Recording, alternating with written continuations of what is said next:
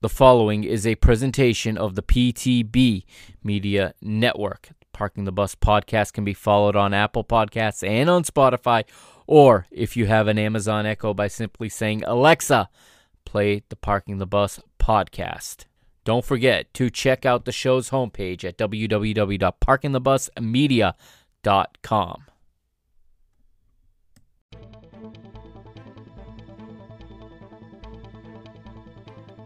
You're listening to the Parking the Bus podcast's continuing coverage of Euro 2020 here on the PTB Media Network.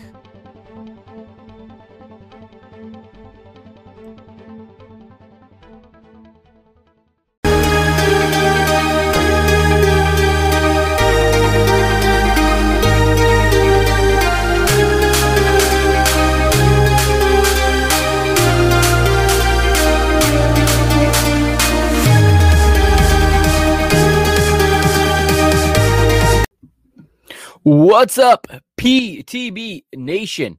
Welcome to another episode of the Parking the Bus podcast, episode 58 tonight. And once again, it's another Euro 2020 edition. Of course, it's the third day of round of 16 action at Euro 2020, of course, being played in 2021. As you know, tonight is Monday, June the 28th of 2021, but we are celebrating, enjoying and elevating, if you will, this experience that is Euro 2020, one of the great tournaments I think that has been played.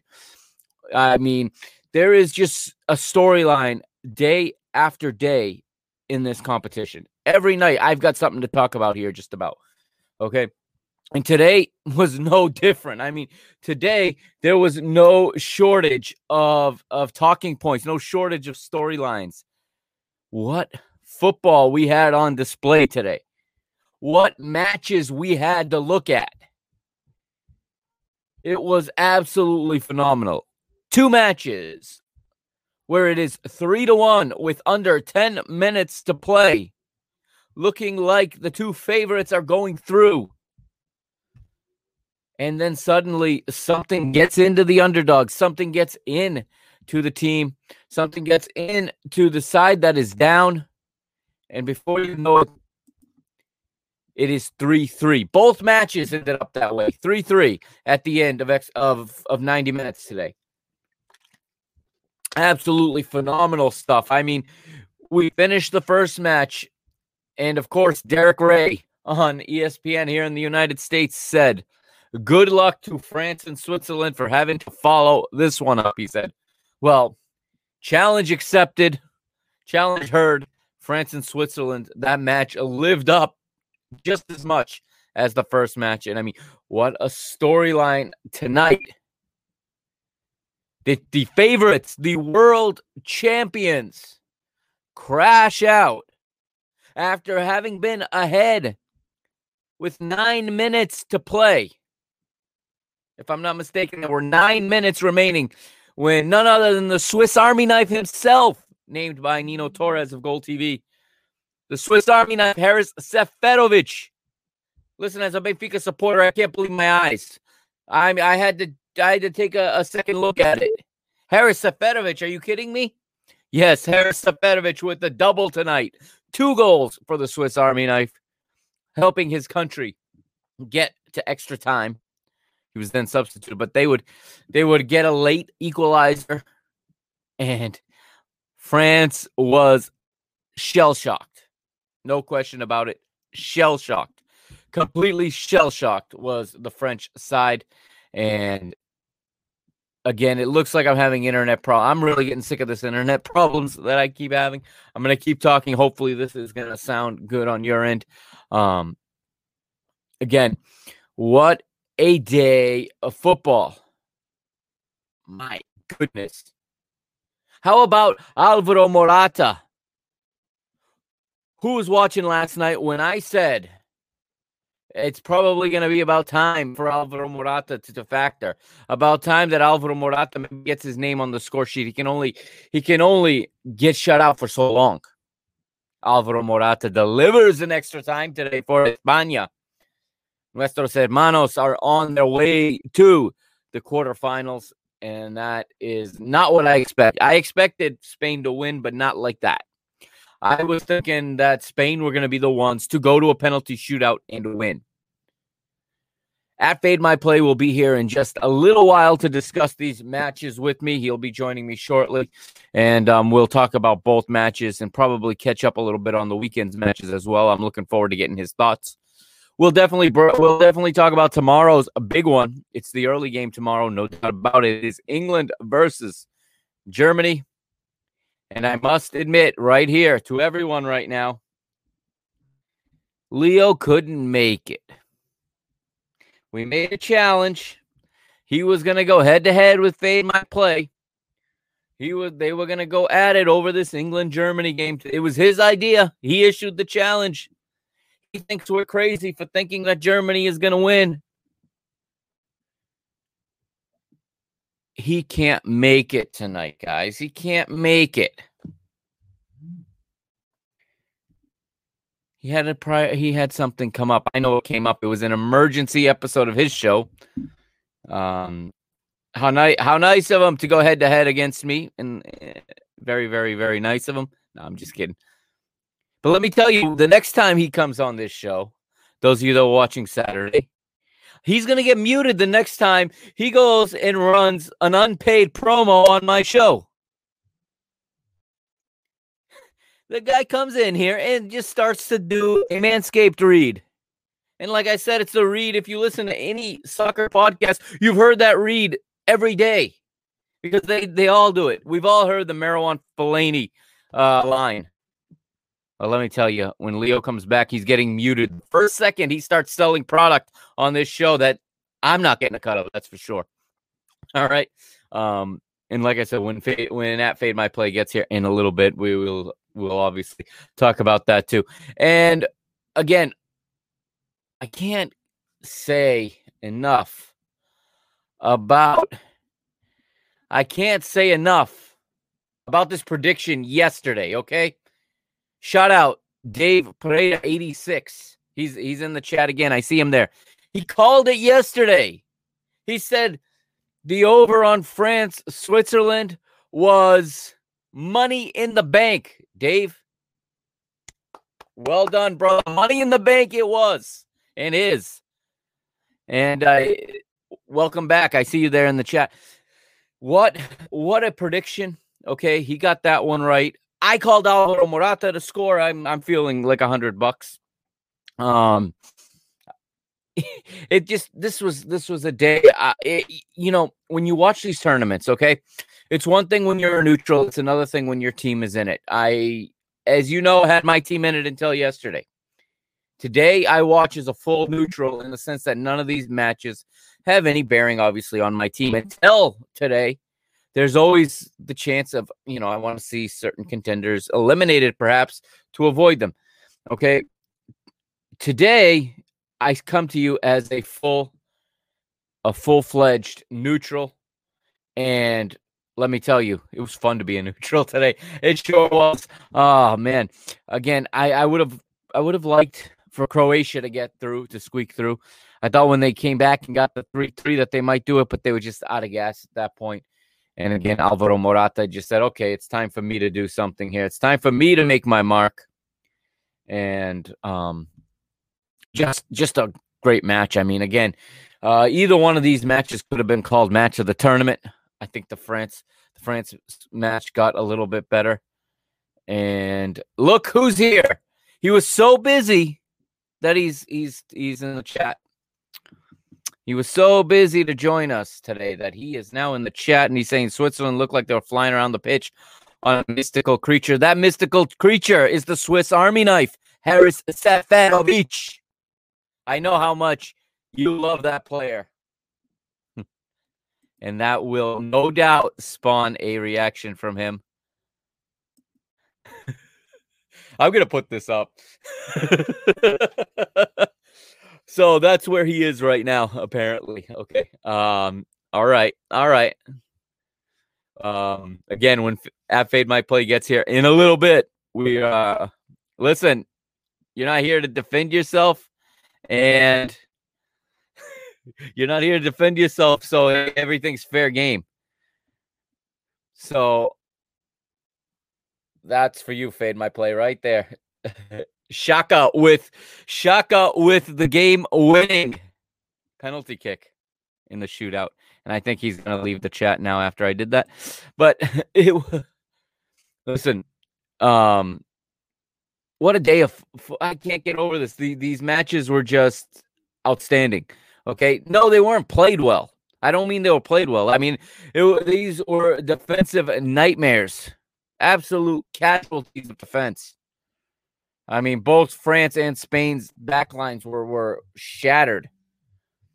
Leo is calling me right now. I am live, and he's on my phone calling me. I think I I think I I crossed the line there. well, that that was for that was for for Saturday, and um and that was for Saturday and, and taking some shots at some of, of my guys. And here's Dave. As you can see here, Dave is saying Embolo had a game. Embolo was fantastic today, Dave. Yes, he was. Um, what belief in that Swiss team? What amazing belief. They were the only people that believed in them to win today. I, I think so. Truly, truly, deep down, believe that they were going to win. And I just got a text message from Leo. I'm not going to repeat it, but fair game. We're all done. I definitely crossed the line, but we're, we're good. Um, Embolo had a really good game. Also, um, just again, that team can, they just did not die. Well, think about this for a minute, everybody. They missed a penalty kick that would have put them ahead 2 0. Your average team crumbles after that, especially when France come down and get two right after in short succession. I mean, how many teams are mentally strong enough to turn around and still keep going after that? And shout out to Karim Benzema as well. Two more goals for the guy. Uh, outcasted for five and a half years from this national team. And as a Portugal fan, I can say today, I wouldn't I'm glad he was not on the pitch in Paris five years ago. Um, perhaps one of those probably go in if it's him on the other end, and we never see that extra time victory. So, um, again, um, getting distracted again by one of our guests here in the chat, but that's all right. He's telling me to check my phone. I already, I already addressed the text message. I said I got it. I said game over. I I made my point. It's over. All is fair in uh, football and podcasting, and um, yeah, just Switzerland. What mental fortitude to come back after that? What mental fortitude to come back after missing a penalty kick? And you know, it was funny because Ricardo Rodriguez steps up. I mean, he he he hit that penalty kick right to the spot, the same exact spot where uh, Hugo Lloris dove to on Cristiano's penalty kick in match day three. Okay. He hit the spot, or I should say, he hit it right to the same spot as Cristiano Ronaldo. And that's where Hugo Lloris was going this time. I'm not sure if he thought he was going to get Lloris to dive the other way again. Um, I think Lloris kind of read him well. He guessed correctly, of course. Uh, we can't say the same in the shootout, as um, he he couldn't come up with the save in the shootout. But in the in the 90 minutes, he comes up with a big, big penalty save, keeps France in the match, and like we said, moments later, Karim Benzema makes it one one. Moments after that, two one. And I thought at that point that that France were going to coast. Paul Pogba makes it three to one, and at that point, it was checkmate. It should have been checkmate. They are the world champions. But again, you can never count these games over before they're over. We had seen it earlier in the day. We had seen Croatia come down from the same exact deficit right around the same uh, time in the match. We had seen it. And you know, we get to it, and Switzerland make it three to two. And Fade My Play is here. I'm going to bring him in right now. Yes. What's up? Get in. Sorry, I'm late. Oh, no problem at all. We we had a little bit of a we had a troll in the in the chat by the name of at Degens United who couldn't make it um, so uh, Dave here is saying, would it shock you if the Swiss get throttled the next round? Honestly, probably not. It, this tournament has kind of gone that way. Um, yeah, we've beat up Spain since day one, and suddenly Spain have come alive with ten goals in two matches. Hmm. And um, I honestly, I don't think anything can surprise me anymore in this tournament. What do you think about that? I think it's uh, it's a good point, but I don't think Spain's going to be the ones to do it because of the way Switzerland mm-hmm. are set up. Uh, as you saw from, you know, I know we'll get uh, to this, but as you saw from the game, Switzerland are a team that soaks up pressure and counters. And so they're used to being able to handle the ticky tack style of play that Spain mm-hmm. does. I think that game has underwritten all over it. I don't think we're going to see a thriller like we did today because France and Switzerland, Switzerland today were set up in the same formations. It was like for like at pretty much every stage, or excuse me, every position on the pitch. Uh, and so in those type of games, usually talent just wins out, and really it mm-hmm. should have. Um, Whereas against Spain, Switzerland will be extremely defensive minded, whereas Spain will control the ball the majority of the time. Uh, it won't be back and forth like it was today. It'll be very much Spain trying to break them down. And I can see a, uh, you know, 1 0, 2 0 type of victory, maybe a 2 1, uh, but I see low scoring. Yeah, yeah, and again, I think we saw today why Spain relies so heavily on position possession because when they're forced to defend, they've proven they can't. They can they can you know possess. If they lose the ball, they press and they try to win it back quickly. If they don't win it back quickly, they find themselves in all kinds of trouble defensively. And again, they they had a three one lead, less than ten minutes to go, and they could not keep when they had when possession is exactly what they needed. They couldn't keep the ball enough to see hmm. out that result. And um, and I think well, that Croatia just just gassed out uh, in the comeback, and we got to extra time, and there was nothing left in the tank.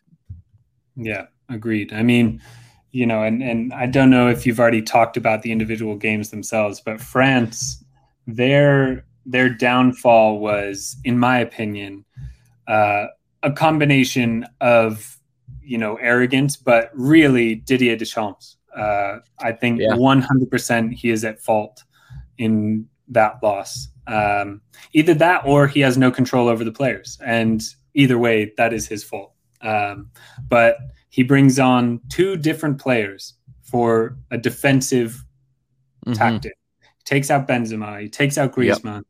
and he brings on two defensive players mm-hmm. to just, hey, we're up three one. 10 minutes left. You know, I think he brought them on in the late 70s. Yeah. Like, let's just ride this out. But even though the players were on the pitch, France was still pushing for a fourth goal. And mm-hmm. I don't understand what possible world any manager worth their salt says with nine minutes left, let's just sit on our two goal lead and make sure they don't bring it close because that'll give them life. But mm-hmm. instead, they do exactly the opposite. They keep trying to score goals. They keep giving the ball to Kylian Mbappe, who just, you know, hey, fair play to him.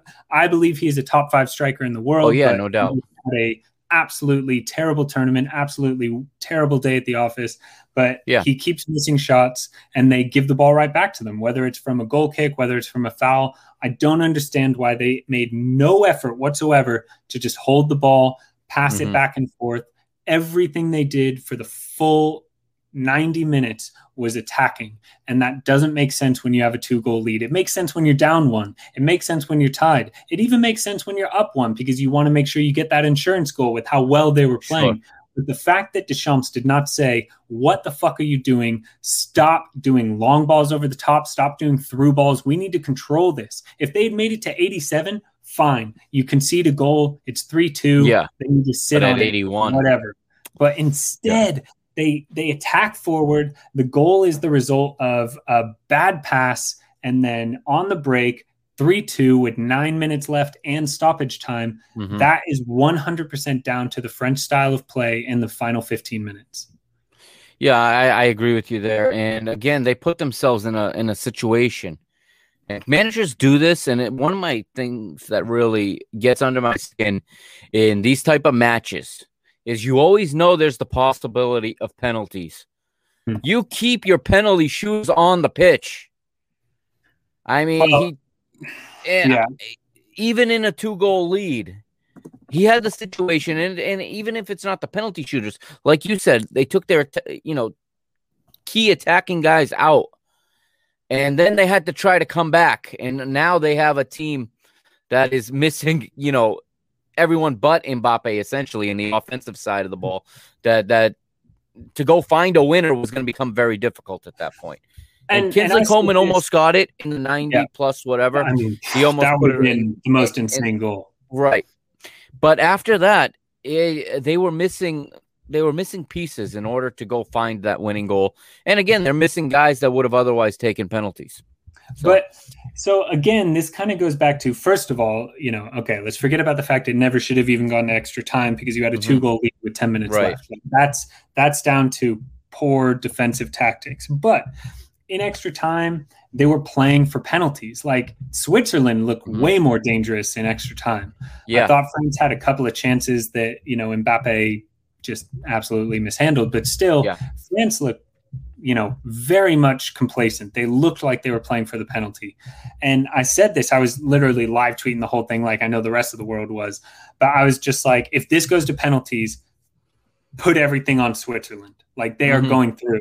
And I also said, in in I think it was like the 70th minute or something like that that Mbappe has to be the biggest individual disappointment of the tournament so far. And then he, you know, misses a through ball, like doesn't even put it on target twice in the last 10 minutes. Mhm. And then we get to extra time and he looks kind of like rattled. And when we go to pens and I see, you know, Pogba and Kimpembe and these French players going up and taking penalties, I was like, there is no fucking way Deschamps is stupid enough, like has the unbelievable gall to make Mbappe his fifth penalty taker. And sure Mhm. enough, he did. And I was live tweeting the whole thing. I'm like, bet on him to miss it. 100% You will miss see it.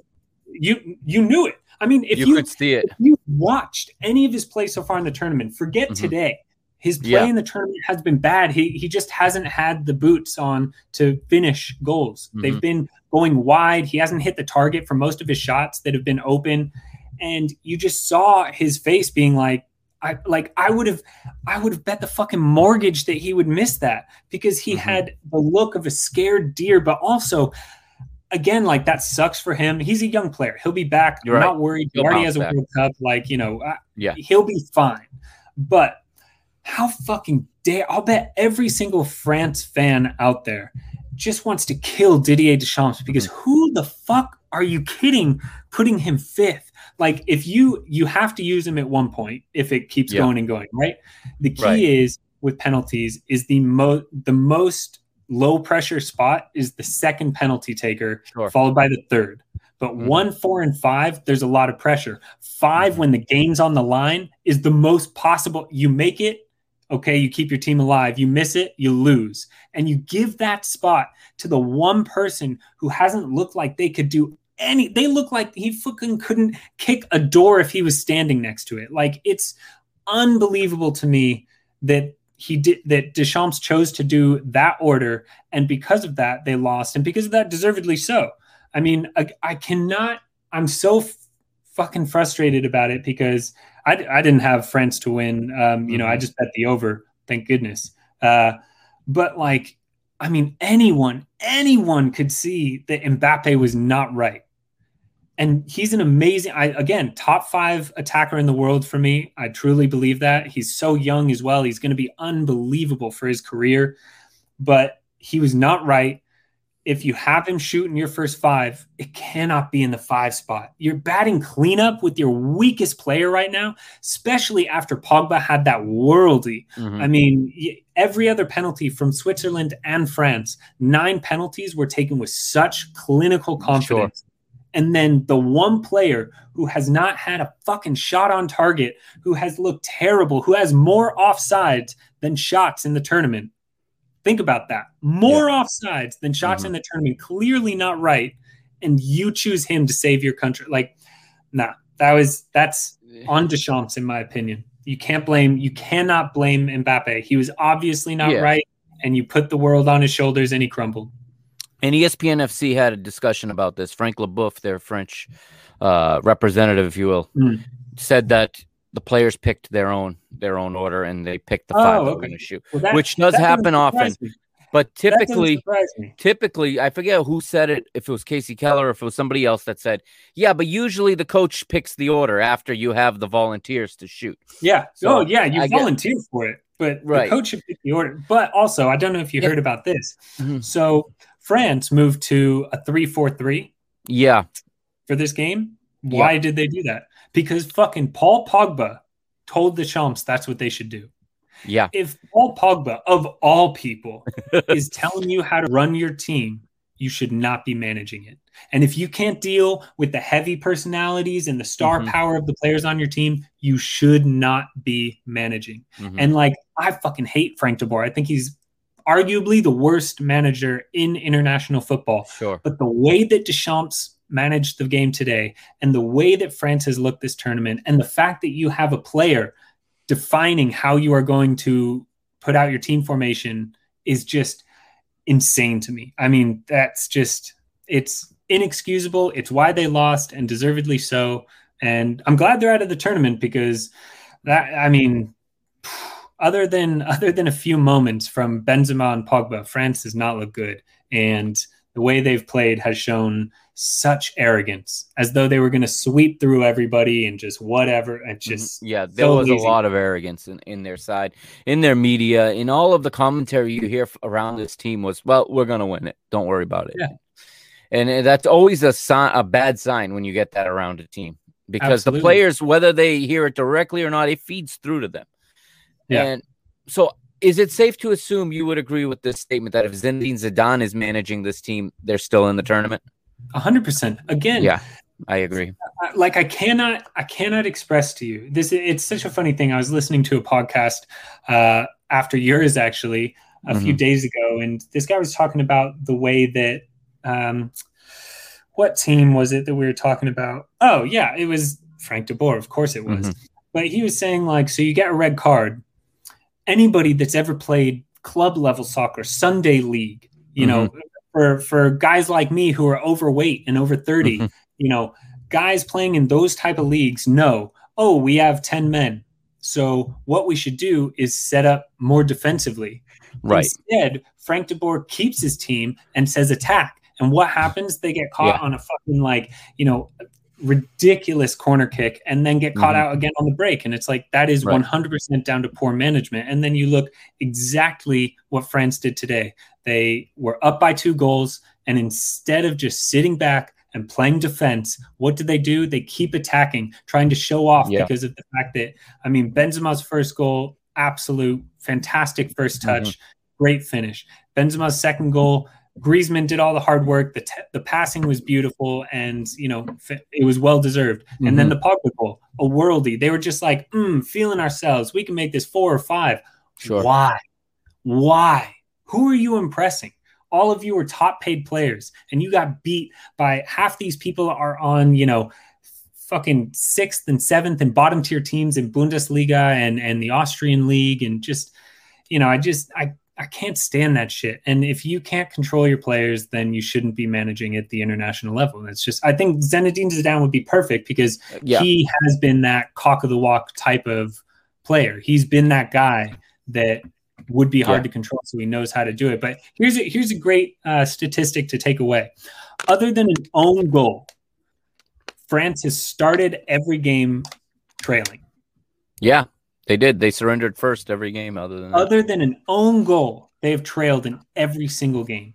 Yeah, and that, that comes down to coaching. That's a lack of preparation. I mean, it's, it's not. Yeah, and it's not just preparation. It's also just like you take so long to get into a game, mm-hmm. and you take so long to figure out what's going on that clearly you're not making adjustments before Yeah. games like you said you're not making them in game and your players are either not doing what you're telling them or you're not telling them anything Mhm. like france france to me seems like you know the type of team where a manager is there purely to say that they have one on the touchline to follow the rules but really it's ruled by these unbelievable stars like pogba like uh you know mbappe and benzema isn't like that but you know all these all these players that are so unbelievably talented yet Mhm. seemingly can't put it together i mean yeah. it's, it's like watching england in a much more spectacular fashion Mhm. Yeah, absolutely. So, like you said, they played a 3 4 1 2. They went with Lloris in goal, Varane, uh, Lenglet, and Kimpembe in the back. Benjamin Pavard and Adrien Rabiot as the wingbacks again. Now, they do have an issue with injuries, so they are short of outside left sided backs. Rabiot was subbed in in the last game to have to fill in there. It looks like they went to this system. Like you said, if it was if it was suggested by Pogba, the idea is that because they don't have the traditional outside backs, that this would add more cover. It left them more exposed. It did the opposite. exactly Um, Pogba and, and Kanté in the center, obviously. Griezmann playing behind Benzema and Mbappe. Again, it's not that Griezmann's playing bad for me, but it's like he's not making a difference in Hmm. any of these matches. yeah i think i think griezmann though is purpose serving in a way that mbappe kind of is in the sense that he's a danger man anywhere on the pitch Sure. uh, you know, and so they have to pay attention to him. He and Benzema drag attention away from Mbappe, where the Mhm. central focus would normally be. yeah. Um, and I think that is, you know, but again, and and this goes back to the formation selection that they ended up doing. Is that's the way that Switzerland plays? You know, every time they play, they've played that way for the last Sure. six years. Yep. So you are changing your formation that you've been playing with to match the style of the team that you're playing, but Mhm. they've been playing that way and you're Right. just starting to do that. And so Right. your understanding of how to defend that, you know, you pretty much made it easier in reality for Switzerland because they're like, oh, we kind of know how what Mhm. you're doing works and we know Yep. where the gaps are and how you're going to be exposed. And they showed that. I mean, the the first goal was I mean, the worst defense you could imagine in terms of like getting ahead to the ball. But the late goals, the ones that really mattered, were fantastic examples of just like people that look like they're not 100% sure of where they should be on the pitch. Like, yeah, no doubt. you know, who's covering who? Oh, do you have him? I need to step to him. You know, it's just, and and it's funny to see that, you know, because as a United fan, I'm used to this. Paul Pogba pulls off a worldie, unbelievable, mm-hmm. and then gets caught in possession, gives the ball Yeah. away, which leads to the goal. I mean, the amount of leads to the- fucking times that happens with United, it is Yep. unreal, and he does it again today. And Yeah, we've awesome. talked about him a lot, and it, like you said, and usually doesn't happen when he's wearing the, the blue of the French national team. No. But but Save today that's that for it's, a classic thing we've seen from Paul Pogba since he's been at United. And But I, and again, I feel bad because you know Mhm. I'm I'm not a huge Pogba stan. Like, I don't get me Mhm. wrong. I think he's one of the best midfielders in the world. Mhm. Um, but you know, just his attitude always bothers me at United. Yeah. if you don't want to be there, don't be there. But I mean, he put on a fucking masterclass today. Like, Sure. he is so damn good. And if Mbappe could learn to hold his runs or bend them or Mhm. any sort of ability to stay on sides or you know Yeah. shoot the ball well france could have easily won this game 6-1 7-1 you know i mean the amount of chances they had in the second half was unbelievable but it's it's that same thing of just and and you kind of see it from the way that he plays with united and and the french team in general is they start to get in their own head like yeah all right we got this and you saw it in Mhm. the Hungary game you know they they equalize and then for the next 10 minutes after that it looked like it was going to be 10-1 yeah, and then once it started going against them then they were like kind of out of sorts and Hungary had a few Mhm. chances to win it and right. you know i mean i just think france is so talented and i believe the most talented team in the world maybe not the best but the most talented team in the so world too. Yeah, but they're so player soft for player. Yeah, Yeah. they're so soft in terms of mentality Mhm. adversity does not suit France well past a certain point. You know, like I've said, they've trailed in three games, and those three games they got it back. But Mm-hmm. after you get past that, you know, let's argue the 65, 70 minute mark, once you get past 75 minutes, they start to fall apart.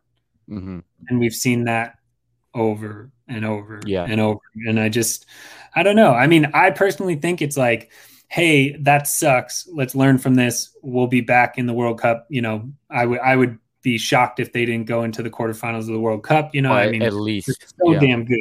At least, I like. I would expect them to win it. I'll bet they'll be the odds-on favorite. I think this is just a blip on the radar, but what it really Mhm. says is one, Deschamps cannot manage this team. You know, it's like how he was at PSG. You can't manage that star power. Yeah. And two, they need to get off their fucking knobs and stop and stop being uh, so full of themselves when they do anything positive.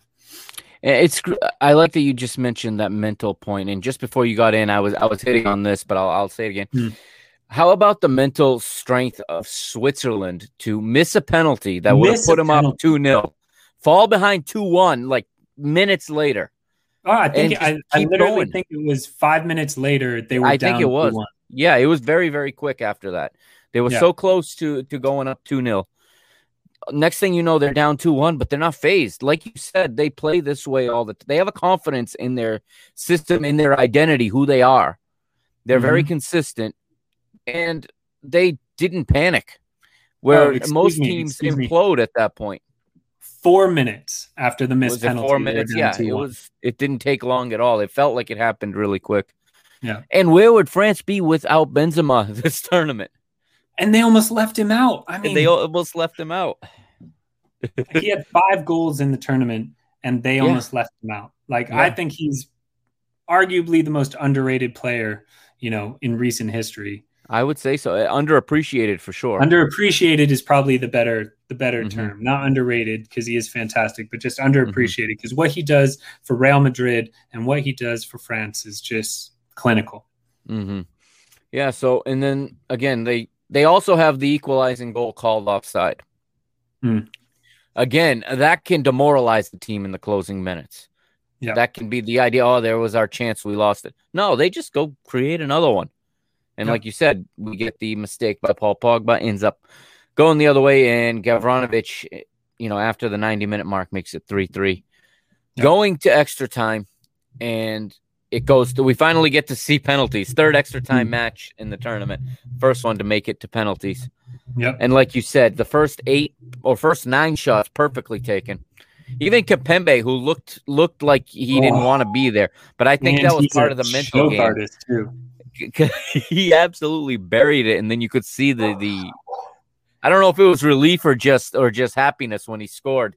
But Yeah. Well, no, like I said, when- he, Yeah, he loves to make mistakes in big moments. yeah, and he and he was at fault too with that second goal. Sure, so don't, sure. excuse him away. But yeah, I mean his penalty and Pogba's were unreal. Like Yeah, just no saving it with And- five keepers in there. Here was my first thought. We talk about Man United. We find our way talking about them almost every episode.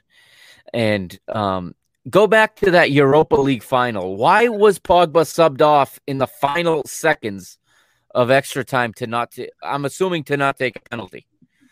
Uh, I would I would argue it didn't matter because we had all ten outfield players make a penalty. So Sure, sure. I, That's like a good point. watching watching that, any substitutions didn't matter because you're asking like De Gea in that moment. I would say I knew Mbappe would miss it more, but I was watching it with a buddy of mine, and you know we're going to eight nine, and I'm like, if this gets to De Gea, he is one bajillion percent gonna brick this, and of course he you know soft kicks it straight at him, Soft but like yeah, I, I- can't blame that. I mean, Pogba has a history of missing penalties anyway. Mhm. Um, but yeah, I mean, if all 10 of your outfield players score and you have to rely on goalkeepers, it's If I'm not mistaken, he shot first, right? who De Gea? No, no, um, he shot Pogba today. Oh yeah, he he Yeah, came straight Pogba up. went and first. Yep. Yeah, It was straight and then Pogba. buried it. Yep. Buried it. I mean, He had the real long pause, penalties. which makes you wonder. you always wonder if that pause is nerves or if that's intentional. that was a huge pause, and the little Yeah. like you know double step. I, you know, I Yeah. thought he was going to miss it if I'm honest, but he proved me very, very, very Sure. wrong. And then you had uh, so after that, let me see, you had Schär, Giroud, Akanji, Thuram, Vargas, Kimpembe, and Mehmedi all score. Yeah. Kylian Mbappe steps up, and like you said, I, I felt it too, and I think the camera helped. And we got the camera from right behind him, so we're seeing the goal. Yeah. And as you're watching his, his approach, you can see where he's going to kick it, and you can see, I mean, You can- yeah. yeah, you can see- see that Sommer knows where it's going. Yeah, I was just gonna say, like when you watch the slow mo, like before the ball is even touched, Yeah. Sommer is moving directly where it's gonna go. His hands are already placed where the ball. Yeah. like it. It was the most telegraphed thing. And what's funny is when he was walking up to the ball, they showed the crowd, and all of the French fans were just like this. Like I know most you of could it was see probably it in like, their "Oh my God, so nervous," but nah, they knew. They knew. Yeah, you could see it. You could definitely see it. I mean, Um, I, again, I I don't want to say I don't want to go back to it because I know I ranted about it. But how do you watch what Mbappe has done Right. in the previous 120 minutes that you were on the touchline watching happen, Mhm. and for the previous four or three games before that, and you watch what he does, and then you're like, I'm going to make him take the most important penalty. I mean, it just it boggles my mind. If not the manager, one of the more senior players in the side needed to step up and say, "I'm going to Yeah. go fifth. That's a good That- point too. What a bunch of fucking pussies that they Yeah. made their youngest player. Take Exactly. I mean, don't get me wrong. He probably was like, you know, I got this. Don't worry Well, about I'm sure it. he But, would. I'm sure he know, did say that. Yeah. like any of them. It literally anyone. I if I I'm not joking at all. If Yeah. I were Champs, I would have had Pavard, Lenglet, anybody, Anybody. take that penalty. hmm Just uh, Yeah. Anything else you want to say on this one before we move to Spain and uh, and Czech?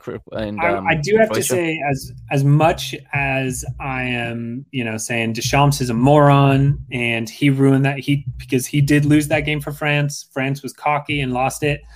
Congratulations to Switzerland because, Oh, no like doubt. you said, the fight and their play. I would argue that with the exclusion of from the missed penalty to the 80th minute, it was all France. But beyond that, for a majority of the game, for almost the entirety of extra time. Mhm. Switzerland never looked down. They never looked tired. They always looked dangerous and deservedly, in my opinion, got the win. Yeah. Because really, it should have been 2 0 in the 55th minute. Sure. And, you know, that that would And have that might even whole- that might have crushed France right there and then. Who knows? I think it totally would have. Yeah. Absolutely. And and the fact that they missed a pen and had that equalizer called off for off- offside. Mhm. I mean, talk about fight, talk about heart. I congratulations to them. They 100% deserve to be where they're at. Yeah, no doubt. All right, we'll move to the earlier game then. Um, we got Croatia taking on Spain. Hmm. Here is Croatia's 11. Uh, uh, in goal. They're playing 4 3 3. They got Juranovic, Vida, uh, Caleta-Car, and uh, Gravidol, Gravdiol in the back. In midfield, you got Luka Modric, Marcelo Brozovic, and uh, Mateo Kovacic. Up front, Nikola Vlasic, Bruno Petkovic, and Ante Rebic. Now, we knew that there was no Ivan Perisic in this match. Um, obviously, that's a blow for, for Croatia. He, he's always been big for them. Spain on the other side, also playing 4 3 3. Unai Simon, he's a guy we're going to talk about in a minute. Uh, he, he gets the start again. Cesar Azpilicueta gets the, the start at right back. Eric Garcia and Laporte in the center. Jose Gaya is the left back here. Um, the three in mid is that? Yeah, he he started over. I'm so he started over uh, Jordi Alba. Huh? Yeah. Okay. Yep. Um, yeah, I I didn't notice that while I missed the first couple minutes of that because it was during the workday, and I Hmm. didn't notice that over the course of the ninety minutes. But uh, in midfield, Sergio Busquets, uh, Koke, and Pedri. Up front, Ferran Torres, Alvaro Morata, and Pablo Sarabia. Um, I was waiting for Jesus. I was waiting for Spain to miss a penalty in this one. That seems to be their custom. How about Uh, this? How about the fact that other than Cristiano Ronaldo, the field is shooting 44%. Insane, isn't it? It's Cristiano insane. Ronaldo's three for three. The rest of the tournament is seven for fifteen. Yeah, i it's crazy.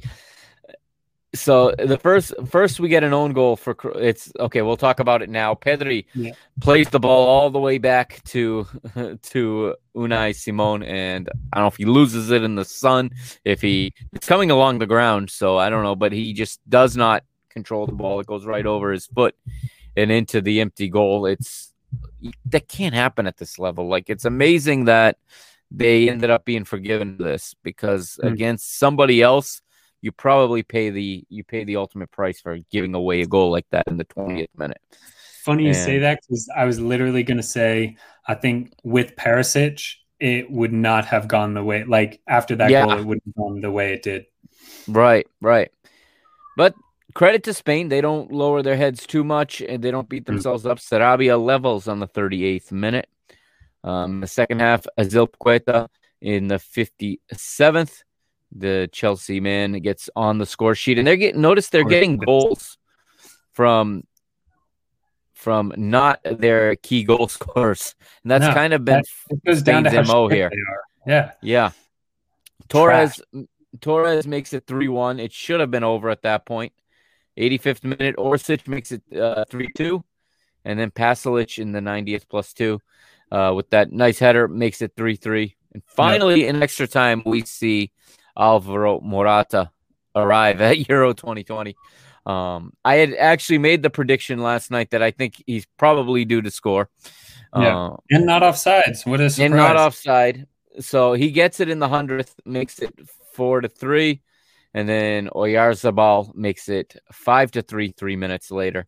Yeah. And again, I think Croatia was just gassed once we got to extra time. They had they had burned all the fuel coming back. I mean, but this is this was a game where so you look at these games and obviously hugely similar to the France game Mhm. because of the fact that, you know, okay, they go down, then they're up 3-1, then Mhm. it's 3-3 to extra time. Like unbelievable how that happened in two games today. Uh, same writer telling both yeah, the, the best the best, you know, fan view freaking match day so far, I'll say that much. Um, but what's crazy is, and full credit to Spain because I did not think they had this in them, is that they did exactly what you would expect France would have done. Is they concede two late goals that really should have been avoided by just hold like I mean Spain is averaging like 64% possession in all their matches Mhm. so far. So the fact Yeah. that they couldn't hold the ball for the last 5 minutes is insane like I mean It- just it is insane. Wild, bizarre. but whatever. Uh, so they instead of being like shit, like what do we do? All right, let's be smart about this. Let's not concede. Let's you know make sure that we retain the ball. No, they pushed everyone forward in extra time. They were like, no, we see you're tired. We have the players to be able to do this. We Mhm. have the talent level that's above yours. We're going to push and push and push. And they did. And they got two very well deserved goals. I would think, I would say both of those were, yes, because of tired legs, but still very well put together goals. They weren't like, you know, a 40 yard screamer or Right. something like that. And then you look at France, who, as soon as they were in extra time, were playing for penalties. They were playing to not Yeah. concede. And Right. the kind of fight that Spain showed, I did not think they had in them. I thought that Me they go right. Croatia 100% uh, once it went to extra time. Although once you saw how tired they were, you know, it makes sense. But Yeah. still, I just Spain showed dangerousness. You know, they showed that they have that edge to them in extra time. I think that you know they. What surprised me most was that they leveled before halftime. I thought that was very impressive that they pushed Mhm. for that. Um, and then, yeah, like deservedly through Azpilicueta and Torres, that they should have had the game wrapped up. They gave Mhm. up two sloppy goals, and they were like, you know what? We shouldn't have done that. Let's make it right. And they did. They scored not one, but two back to back.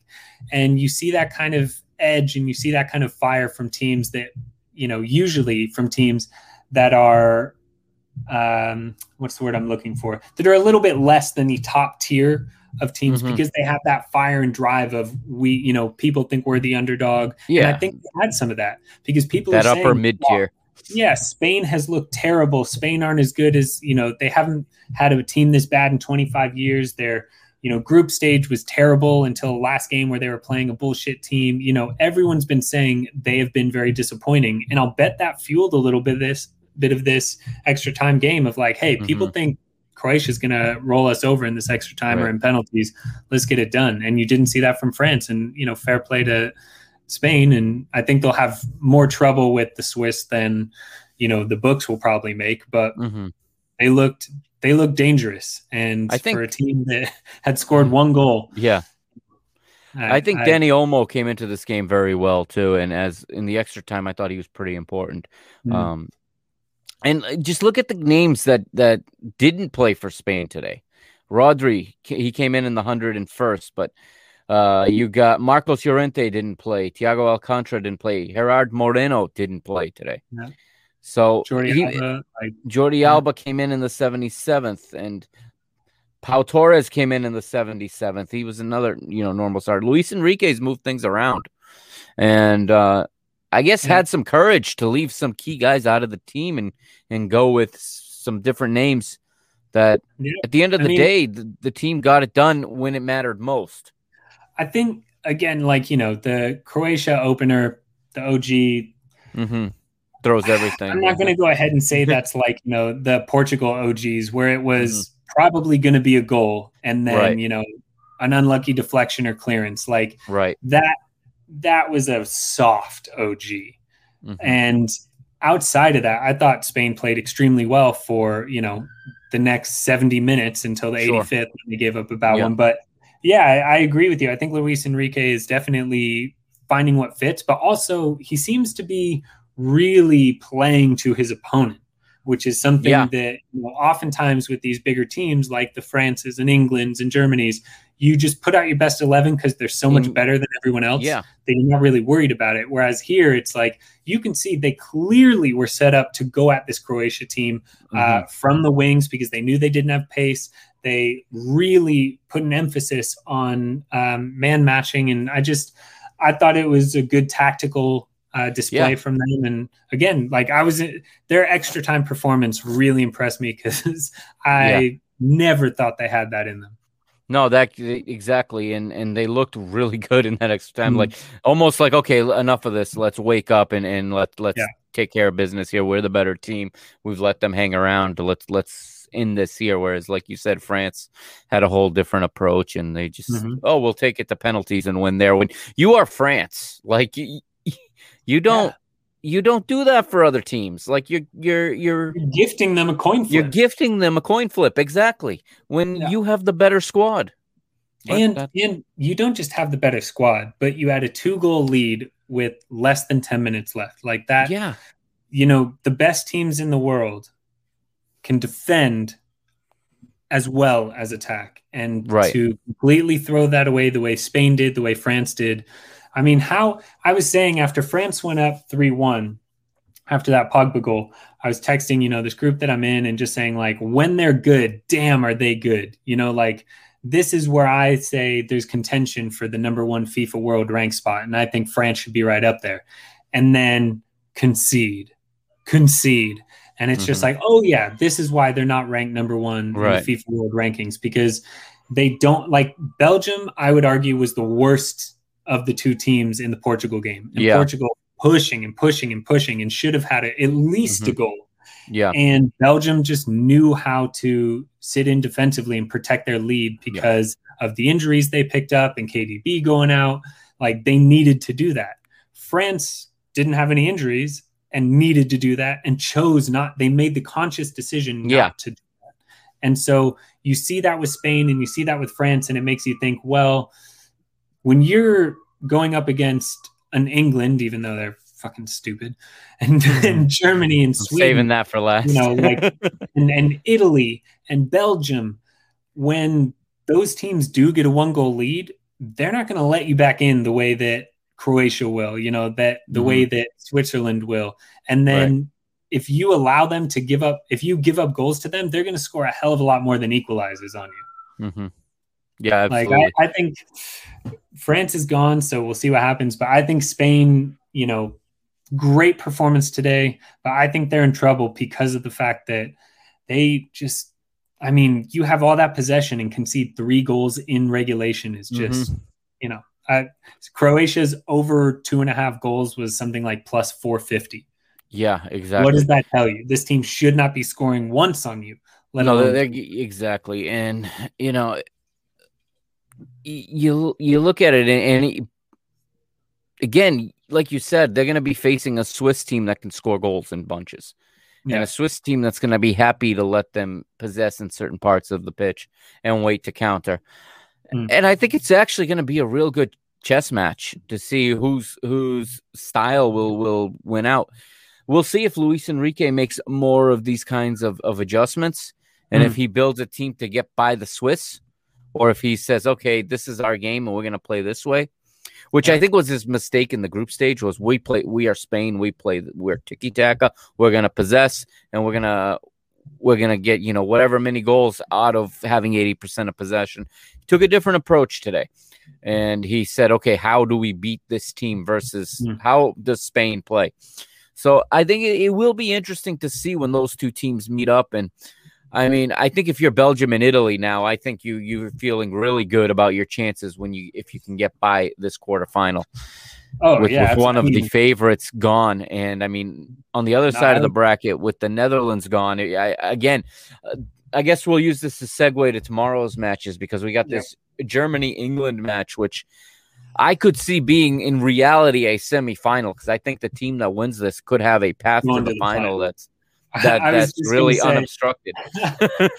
I was literally just going to say that in terms of the betting markets, whoever you yeah. think is going to win between England and Germany, you should just take them to reach the final. Take that future sure. because yeah. now their path is. I mean, again, hey, Switzerland just beat France, and Croatia right. almost beat Spain, and Czech Republic right. beat the Netherlands. But and you got Denmark in there, who are, are tenfold easier. It's right. I mean, it's wild with especially with the Netherlands out. Like, yeah, you're going to come up against who the Czech Republic, and then the winner of the Czech, winner of Czech Denmark. and Denmark. Yeah, and yeah, that's and that's to go to the semis, and then they'll play the winner of Switzerland and Spain. Right, and like you can't. Me, no, they'll, they'll, play the. the well, no, they'll so play either Belgium, Italy, round, Switzerland, me. or Spain. Yeah. Yeah, excuse me. In this next round, they will play either Sweden or Ukraine. And yes, then that's right. In the that's semifinal, right. they'll play either the Czech Republic or Spain, Switzerland. So right, right. Again, Which I think, with all yeah. due respect, you can't ask for a better semifinal opponent no, than what no. they're lining up with. They have the um, easiest path for sure. But how yeah. interesting is this? That one of the futures I put on was that the winner of the tournament would come out of the group of death, Group F, and gonna... France is out, Portugal's, yep, Portugal's out, out, obviously Hungary's out. Tomorrow, it's if it could be. I mean, pretty. I know you and I both. All four Group yeah. F teams are out. Yeah, it says something. And I said at the beginning of the tournament that it wouldn't surprise me if mm. the big dogs go down because they play in the top leagues and they play more this year. And yep. it was a very condensed season. And it was actually the end of last season and the start of this season were like went from one right into the other. There was almost no layoff in in yeah. some countries. So I think some of that's coming to fruition, and maybe that's some of what France's problem is too. And but what no, that was sorry. You look at this Ger- this Germany England matchup now. Hmm. Um, I think there's some doubts with a couple of the Germany players. They're showing flu-like symptoms. So, uh, shit. I, yeah, I no know. Fucking way! I haven't heard that, that yet. I had heard that tonight on ESPN. Um, hopefully it's nothing because that can mean anything. Let's be honest.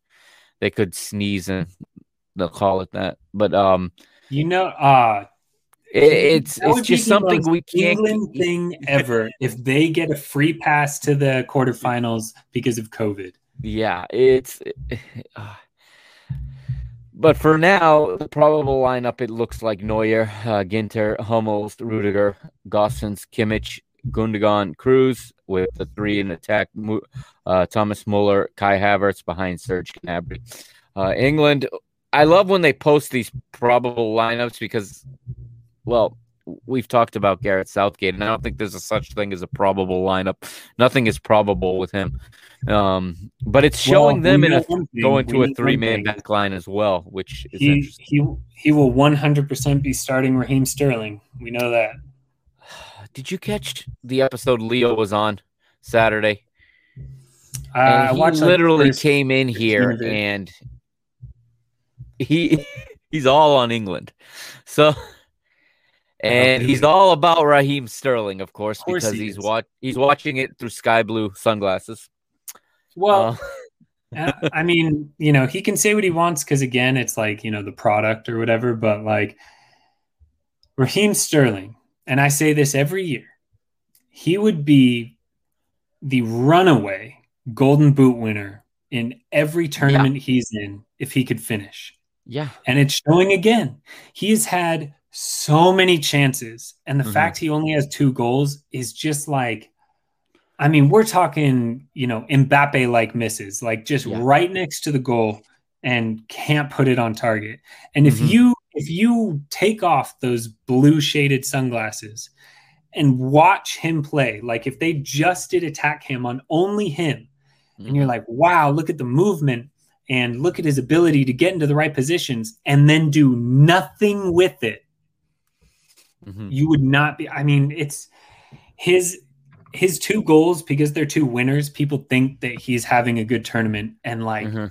Holy shit! Listening to like real, you know, soccer analysts and listening to players and ex players and pundits say the exact like they're just echoing what we're saying. They're saying Right. like, really, he's had a mediocre tournament and Mhm. two match winners make it a better tournament than it is. But I mean, I've watched some. So I watch like player breakdowns to see how they're you know being worked on in what they're doing against certain teams. Sure. And I watched Sterling's against um, uh, against Scotland, and it's literally like he has he takes the ball into the box and has nine touches before choosing to run down to the touch line and then try for go down for a penalty, which doesn't Mhm. get called. And it's like nine touches in the box, and Mhm. you don't pass it or put a shot. Like that's Mhm. that is just so indicative of his style of play and why he works really well at City. But I mean, the man should have 50 goals a year. It, Yeah. again, I'm not saying he's not good. I'm saying he's not a good finisher. It, it it it was funny because we we we did start to argue about this game, him and I.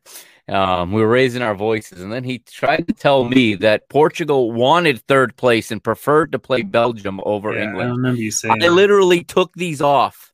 I was ready to walk off my own show.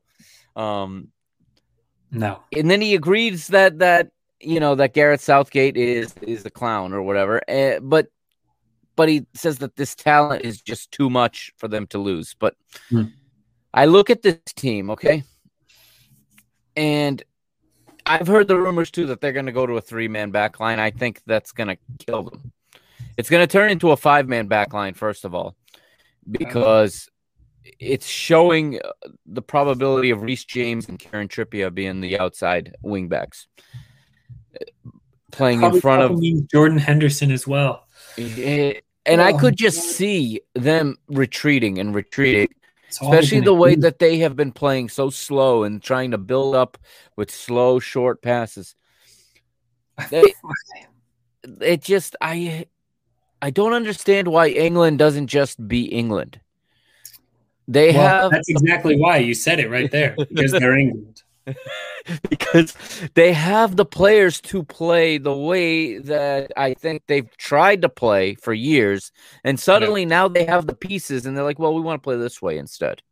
It's it's Well, too- And, Mhm. and what's interesting is again, I I will be waiting for team selections to Yeah. place any of my bets because sure, I think what you're saying is exactly right. I think what they're going to do is set up defensively, soak up Mhm. pressure, and you know, then try and play their you know ticky tack type of balls, and that is for some reason what they think works because they Mhm. won their group. Do you know it's a record for no one's ever won a group scoring only two goals before? Like it's a that's record for any international competition. that's one to hang on your wall for sure. England. But Germany is a team that we saw exactly how they can be broken down Mhm. with the French game and with the Hungary game Hungary game, and with the yeah. Portugal game. The way that you attack Germany is with very fast wingers Yeah, and balls over the midfield in front of the defense because they leave so much gap because their defense is slow So Mhm. they all sit back and their midfielders push up. And so there's all this space And their in wing backs go way up, leaving Yeah, a huge space. But who the fuck's going to do that in this lineup? Harry Kane isn't going to. Sterling doesn't do that. Right. What they should do is, you know, Jaden Sancho on one side and Marcus Mhm. Rashford on the other, and Kane yeah, in I the was middle. going to say the same thing. Yeah, because then Yep. you have Jaden Sancho and Marcus Rashford are two of the top five pace players in the Yep. competition, of course. and you don't play either one of them. And the way Mhm. you attack Germany is fast counters, and Yeah. they're going to set up to not do that. And that, Right. I mean, that just like if it is the case where Harry Kane and Raheem Sterling are starting with like Jordan Henderson and maybe and Calvin Phillips in the middle as holding midfielders, and then like a five back line with the wing backs, I'm Mhm. I just I have to just bet on the under and probably Germany because they're just gonna try and soak up pressure, but Germany's so intense with it that I can see them getting a goal. Now, if they start pace players, England should absolutely destroy Germany because Germany don't have a defense. We've seen that in every game they've played. Right. And I think I mean, the only time they didn't give up two goals, they scored an own goal. Right. And what this is really going to lead to is them whipping in early crosses to Harry Kane, who's going to be outnumbered up against He's- three three Germany center backs. is going to get ahead to the ball? Like Right. Sterling isn't going to get a header. You know, it's Right. just I don't know, man. It's sad to watch because England should be so damn good. hmm I agree. So that's the early game tomorrow. That's gonna we're gonna uh obviously talk about that tomorrow night, and I'm looking forward to watching it. I'm interested to see how it plays out. I, Yeah. Well, hopefully both teams are as much at full strength as possible because you don't Mm. want to see this get decided on somebody being isolated. You know, um, Ben Chilwell still in isolation for some, never shown a symptom. Um, because he had a conversation, you know, with Billy McGuire, with uh Billy Gilmour, But and but for 20 minutes, like what you doing, man? Like why why are you with I mean, yeah, okay, cool, you can be friends Yeah. and all that kind of stuff, but it's insane that like you're Yeah. you're with an opposing player or an opposing team's player for 20 minutes before a game you play them like that's you know, and that's one of the things with this modern game, the way it is. These guys are all just so friendly with each other, Yeah. because they all play in in the same three or four leagues. They all see Yeah. each other several times, and it's you know, you talk about the nostalgic Euros or World Cups of you know the '80s, and mm. and there was a lot more rivalry in those. You know, there was the teams I think were a lot more united around their their team and their ethnicity. And now it just kind of seems like they, they go they're all friendly with each other and it these games seem to lack just a little bit of edge sometimes. And England Yeah. Scotland used to be unthinkable that the players would sit there for 20 minutes, you know, socializing before the game. yeah, I mean, dude, it's it's fucking insane. I just I, I just it's like watching the NBA now. Like I was just- gonna say, yeah, here's a bunch of stars that are all friends and don't Yep. really give a shit about the city that they're in or no, you know all they want is stats contracts and a couple of championships at Yep. one point with whatever at team some point with whatever team, as long as some of their friends are on it. So we got Sweden versus um, Ukraine to close out the round of 16 at Hampden Park. Um, right now, here on FotMob, 73% of the 22,000 that voted are picking Sweden. I'm looking here, and 442 of Sweden against the 4321 of the Ukraine. Um, there's some players here I think that can make a difference in this match. Obviously, um, Yarmolenko comes to mind for the Ukraine, Mhm. and um, again, Sweden have been hard to break down, except for those 15 minutes where Poland had you know attacked at will against them and Mhm. took two goals back. I'm not sure what we're gonna see from from either of these teams. To be honest with you, to me this is this is a toss up because uh, these are teams that when they get to the later stages, we don't really have a body of work to go by as to how they're going to respond to the added pressure. Um, Yeah. It's not a group stage anymore. You can't draw your way into the next round. So there's going to have to be some sort of risk going forward at some point. But Mm. Sweden have, you know, a guy like Emil Forsberg that can be a difference maker, obviously. Um, Alexander Isak ca- can create chances. And I I'd like Sweden a little bit more, but it Mhm. wouldn't shock. And there's no result I don't think that would shock me in this one. Yeah. I I in general agree with you. It looks like the markets kind of are leaning that way. I mean, I'm Mhm. seeing, you know, pretty much across the board the Ukraine money line kind of coming down a bit and Sweden's going up a little. Um, the draw, you know, still pretty even keel at 210 ish. But the thing that I said, uh, you know, a couple match days, not match days, a couple of days ago when I was on the pod with you was that Mhm. what I like about Sweden is their coaching has been spot on. Mhm. Every single opponent, it is so clear that they've had a specific game plan opponent and how to exploit what weaknesses and how to play against them. That's why they got a draw against Spain. You know, it's I mean, that's how they were able to get that lead up on uh, Poland. And yes, they did give up a couple of goals, but really they controlled that whole game, in my Mhm. opinion. Um, you know, and, and you look at their game against Slovakia, it, they got the job done. It wasn't anything to Mhm. write home about, but they only had 40% of the possession in that game Right. and not a single shot on target from Slovakia. Mhm. That's like, right. I mean, and it's and that kind of statistic is so telling to me. Like Sweden didn't need any of the ball to do what they needed to do. With only 40% possession against Slovakia, they had four shots on target, 13 overall shots. You know, and and when they played Poland, it was very much the same. You have uh sorry, I had it right here. I fucking lost it. Here we go. Against Poland, you look at it and they had 33% of the possession Yeah. against Poland. Mhm. 11 shots, four on target, three Right. goals Right. with the win. I mean, Mhm. that kind of defensive play, but the strategy to know your opponent, to know how to defend against them when you come up against, I'm not going to say weaker teams, but slightly weaker teams. I mean, that is so key when you come up against a team like the Ukraine, who you were probably relatively evenly matched in terms of your attacking. But the way that they can sit in and defend and rely on, you know, Forsberg and, and their men up front to get it done. I mean, you Mhm. look at that Poland game and they took a two goal lead. Two minutes later, give up a goal to Lewandowski. Five minutes from time, give up the equalizer to Lewandowski Mhm. In the fourth minute of stoppage time, they managed to get Yeah. one because again, they know how to do it. Poland was trying to get that fucking final goal because they needed it, got caught on the counter. Exactly.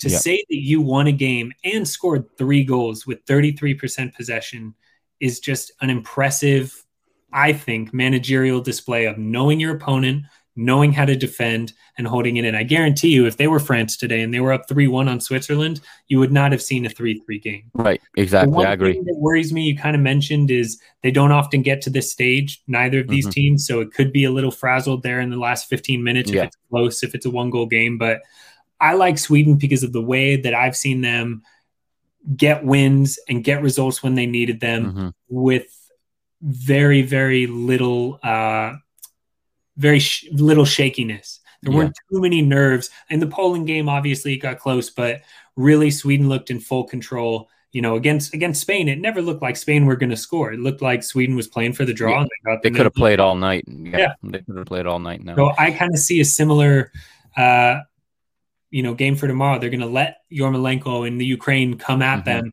and then rely on that one counterattack that they make count and walk away with a very low scoring win.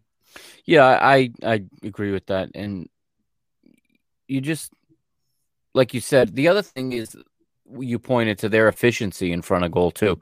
Hmm. Because four opportunities, three goals. That's as efficient as it gets in this competition. I mean, and again, you it's it's making the most of the possession they do have Mhm. versus some other teams that maximize possession but spend a lot of time with it in their own end or in the middle third and, and passing laterally, passing backwards. No, when Sweden have it, they're doing something with it. And when they get in front of goal, they, they're efficient. They don't waste opportunities, obviously.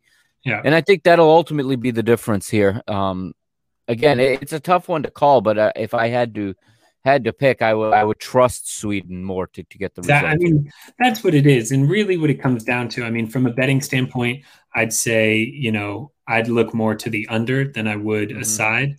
But I would probably play Sweden, and I probably end up, will end up playing Sweden because of the fact that I just trust them more. I've seen from them an ability to control a game without needing the ball, right. and I haven't seen that from the Ukraine. Mm-hmm. In the Ukraine, we've seen chasing, we've seen you know some defensive collapses that led to goals. Like I mean, their game against Portugal, or excuse me, against Portugal, against mm-hmm. um, uh, North Macedonia, they mm-hmm. gave up a goal. They had to you know to win it, but still, it was it was shaky there for a minute yeah. against the Netherlands. They score two and equalize, and then let in that third goal. You know, it's it's that kind of inability to really make a a uh, a big statement or a big defensive push. Like mm-hmm. the Ukraine got it back to two two, and then let in the goal that gave them the L. You know, the Ukraine played yeah. North Macedonia, and don't get me wrong, I love the fact that North Macedonia scored, but they were up two 0 and yeah. let in a goal, and then it was just holding on for dear life. Right. So I like the Ukraine to get it done. Austria blanked them. I think Sweden is a more talented defensive team sure. than Austria. I can see a, you know, nil nil regulation or one nil regulation. Yeah, uh, JMP just just commented that he likes Sweden to nil tomorrow. Um, yeah, you go, James, making picks. That's right. That's right. Um, all right. Anything else you want to you want to hit on? How'd you enjoy the weekend's matches before we go? Uh, again, I was super sad about the Portugal game. Yeah, I was so excited about Portugal's opportunity. They were the better team in that game, but mm-hmm. Belgium just knew how to knew how to hold it. And yeah. uh, I'm sad that Ronaldo didn't get the you know record by himself, and he stays tied. Yeah, uh, but it, he'll be playing in the World Cup. Yeah, there's World Cup qualifying in September. So, there's a friendly against Qatar in September, so that yeah, I mean he'll, he'll play in the World Cup. He'll get a goal yeah. somewhere, probably yeah. from a penalty and whatever. I think uh, I was very frustrated with the Italy game. I think mm-hmm. that was one of the best examples. I mean, I I don't think it happens, but like if the books ever needed a team to lose or draw in regulation, it was Italy. Mm-hmm. And I, I mean, the entire world was on Italy in 90 minutes. They didn't, and as soon right. as it went to extra time, I was like, guaranteed Italy immediately score. Yeah. And in fact, in the 70th minute, I'm like, what the fuck are we watching? Please bring on Chiesa. And of course, he gets yeah. a fantastic goal. Yeah, um, he does. yeah, Italy, Italy played their game. I'm surprised they conceded, but extra mm-hmm. time, mm-hmm. legs are tired. You know, sure. the Netherlands game was shocking. Frank de Boer special. Yeah. No adjustments whatsoever led to the Czech Republic getting, in my opinion, a deserved win there. Yeah, yeah, no uh, doubt. You know, and then I I was saying this over the weekend when I was putting out my plays. I was like, I'm playing with my heart, not my head on this one, but Denmark, Denmark money yeah. line for the max. They absolutely wiped Wales away. Yeah. Uh, I am I'm extremely excited to see them face the Czech Republic because I think that's a very winnable game for them. Yeah. And the further they go, the better the storyline is with of the Christian course. Eriksen thing. I mean, you know, that was fantastic to see, but I'm thoroughly disappointed uh, with really how Italy played. You know, in the end, they got it done, and I think they'll mm-hmm. continue to keep winning. I think they have a chance against Belgium, but you know Belgium has a lot of injuries, so mm-hmm. it's not like full squad. And uh, but yeah, disappointed with Portugal. Netherlands were trash, but hey, well done to the Czechs. They keep surprising. Yeah, no people. doubt. And you know, I I, I didn't see that coming. I, I thought that the Czechs oh, were not going to be were not going to be a a test for for the Dutch. I didn't think this was going to be tough for them, and yeah. I was proven wrong. But again, uh, to to touch on the Portugal game, I talked about it yesterday, but um, having time to, to process it, you know, I still stick by what I said that dropping mm. to third place in the group was a mistake. And I think they underestimated the importance of that. I, I had it out with somebody on Twitter yesterday and uh, ended up calling them out right here on the show because uh, I think that that Germany match was mismanaged, and the repercussions of that was having to face Belgium and not having to face England. And I maybe I'll be proven wrong tomorrow when if England, you know, wipe the floor with Germany. But I yeah. still, at this point, hold firm that it would have been a much better opponent in this round of 16 than to take on mm. Belgium. And Belgium's just an experienced team that knows what they have to do to adjust to win. And yeah. I also said that I think Roberto Martinez understood that he didn't want to leave his team open to a counter. We against Portugal. And especially once they got the lead, they said, all right, if you're going to score, you're going to build it up from the beginning. Mm. And you're going to construct the goal. We're not going to, you're not going to pull us out of position, and and you're not going to get a freebie. And I, you know, I credit to them. They they did what they had to do to win. When you when you finish on your your one opportunity, you you deserve to win the game. Um, I don't always buy into the whole thing that you know I don't like when people say you dominated a match if you didn't score a goal. Because at the end of the day, we're there to score goals. And the the team that advances is the one that scores more goals. So again, put they put themselves in a situation to have to face Belgium. They fell behind because and actually I did I, I wish I had seen this video before I did the podcast last night. I saw mm. it after I put it out on Instagram this morning but it was a a breakdown of of Belgium's goal, and it actually comes from the broken press, and it is actually Thibaut Courtois who, with the ball on his foot, fakes the clearance, cuts back, and makes the first pass out of the back. Bernardo and hmm. Renato Sanches both collapse on the same Belgian player. He one touches it out of pressure, and that's why Bernardo is not back to pick up Thorgan Hazard.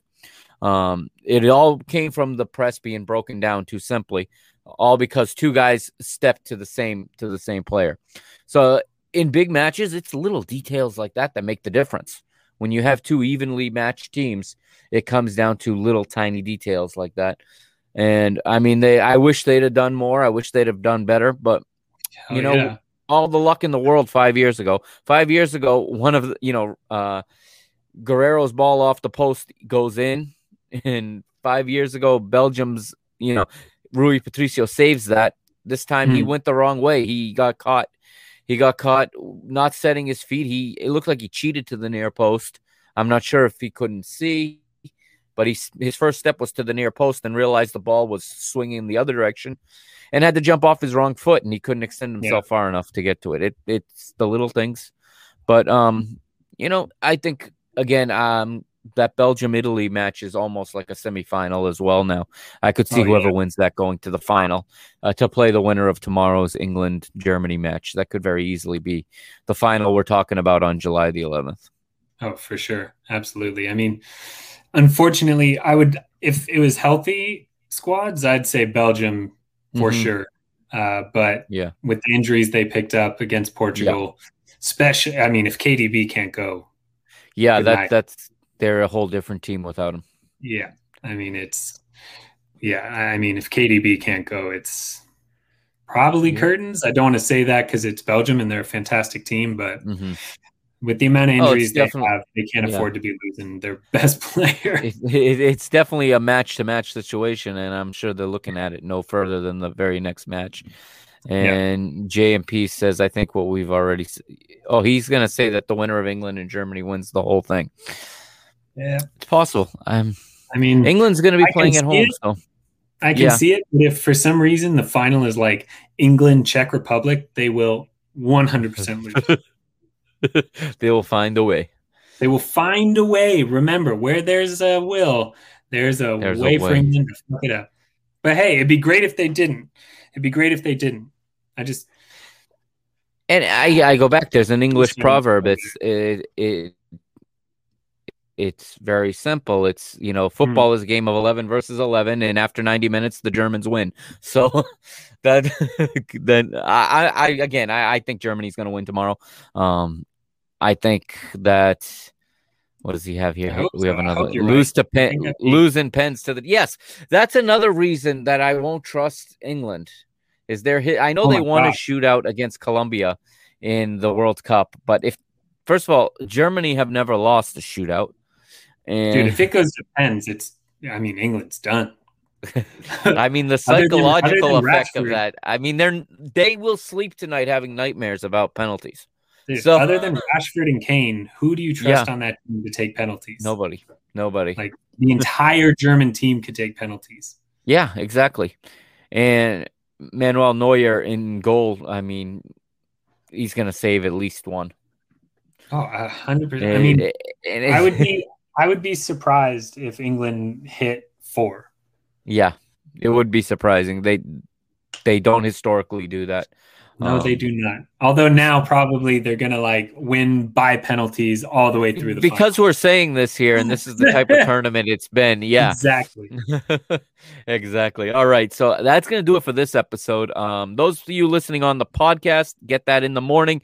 There'll be a recap of the weekend's round in the Brazilian League tomorrow. I'll have a Copa America recap. I said said yeah, it'd be tonight. But they're playing right now, so I'm obviously not going to oh. be recapping it right now. Uh, it's over. It's over. uh, so that'll come your way tomorrow. I think Argentina's ahead four to one right now. So uh, against Bolivia, a pretty sad Bolivia side, but um, that'll all be coming your way in the next uh, couple days. So thank you again for joining me. Follow him at Fade My Play. Follow me at PTB underscore media. And always check out old episodes if you want at www.parkingthebusmedia.com. They're all up there. And I'll see you tomorrow for another day of round of 16 action. Tomorrow we close out the round of 16. We'll know all the quarterfinal matchups, and I'm sure we'll get into what we think about those matchups tomorrow. All right. mm-hmm. Thank you, everybody. Have a good night, and we'll see you tomorrow. You're listening to the Parking the Bus podcast here on the PTB Media Network, your English language home of Copa Libertadores.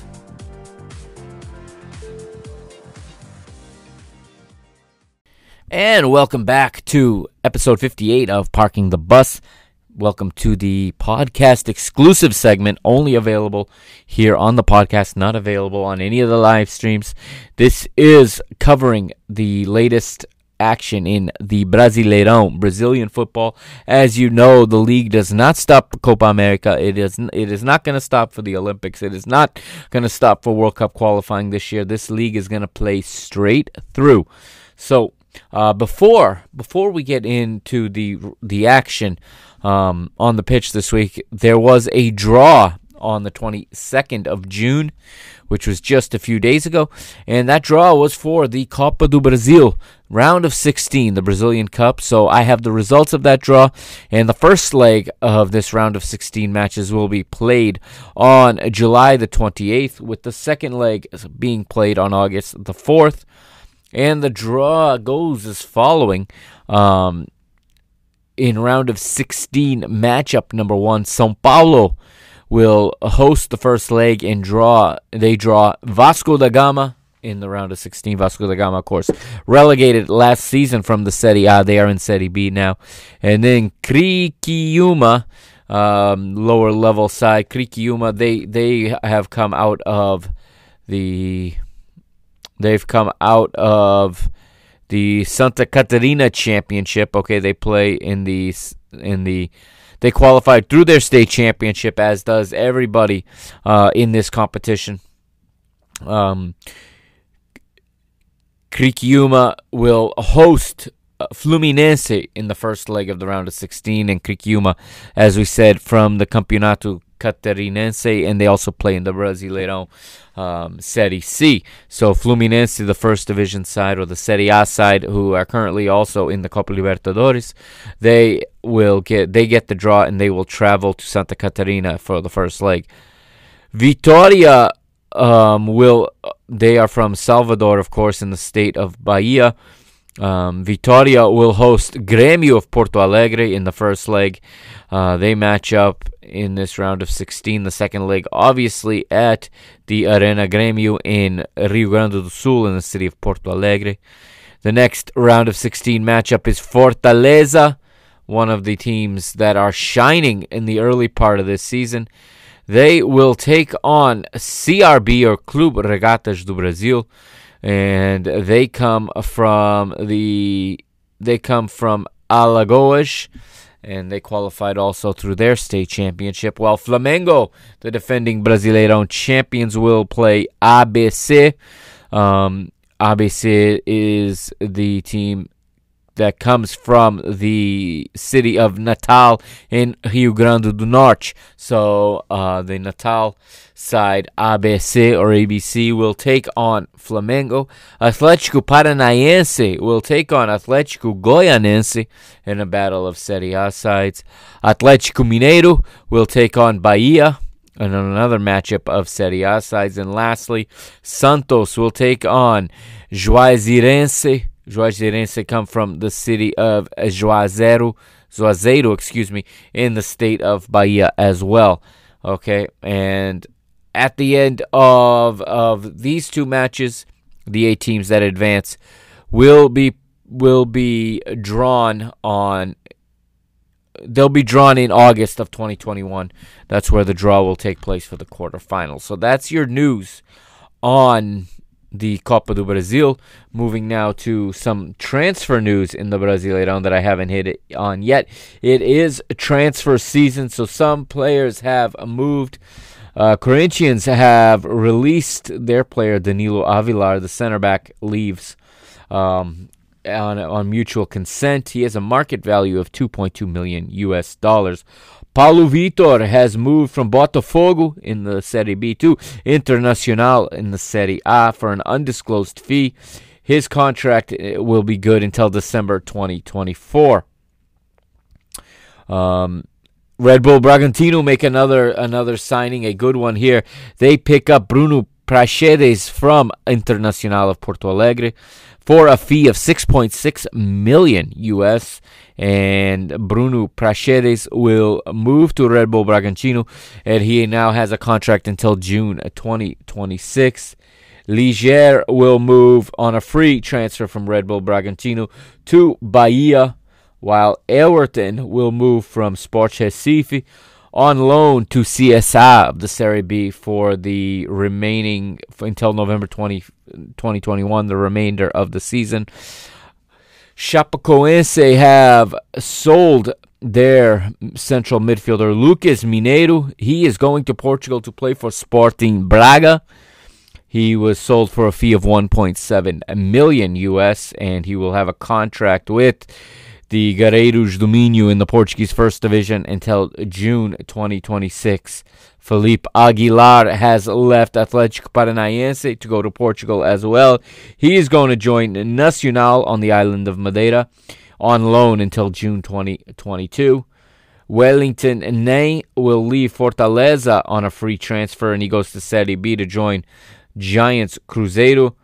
While we have some more here as some more players have gone down to Serie B, and the big the big big news. Okay, it has not been officialized. It looks like, but um, the big transfer that's in the front pages everywhere is, of course, that of Flamengo's Gerson. Gerson is on his way to Olympique Marseille in the French Ligue 1, and Gerson will be going. I'm gonna verify this right now for the amount, but Gerson um, played his final match for Flamengo last Wednesday night in a match against Fortaleza, which I'm going to talk about that match in just a minute, as it was his farewell match, and it was kind of interesting that um, that he's still playing that that Marseille would would make this deal and then still allow him to play one last match. But it's according to getfootballnewsfrance.com Marseille strike a 20 million euro deal to sign Gerson from Flamengo. And La Provence report that the League 1 side have um, made this deal. It is for 20 million but there are also bonuses um, for the 24 year old Brazilian. Crucial crucial key member of this this Flamengo side the last 18 months. And actually on YouTube, uh, Marseille have already uh, they've already put out a welcome video to Gerson, um, welcoming him to Marseille. So that's the big transfer. Uh, moving on though to the Brasileirão and to the results of the past uh, the past two match days. As you know, last midweek there was a round, and now um, this past weekend we've just concluded a round as well. I'll start the recap here on Wednesday. Uh, June the 23rd, okay? It, it gets started in Goiânia, and it is Atlético Goianense with a big victory over Fluminense. The Rio de Janeiro side travel to Goiânia and lose thanks to an 81st minute goal by Nathan. And Atlético Goianense pick up the three points. Also on Wednesday, the big one I just talked about, it was a battle of, of the defending champions versus the early sensation in the league. It is Flamengo hosting Fortaleza. And let's pull this one up and talk about it for just a few minutes here as the teams come into the match. Fortaleza were leaders, or they were joint leaders, coming into the match unbeaten. They are one of the sensations of this early part of the Brasileirão. Um, through their first five matches, they were unbeaten, like we said.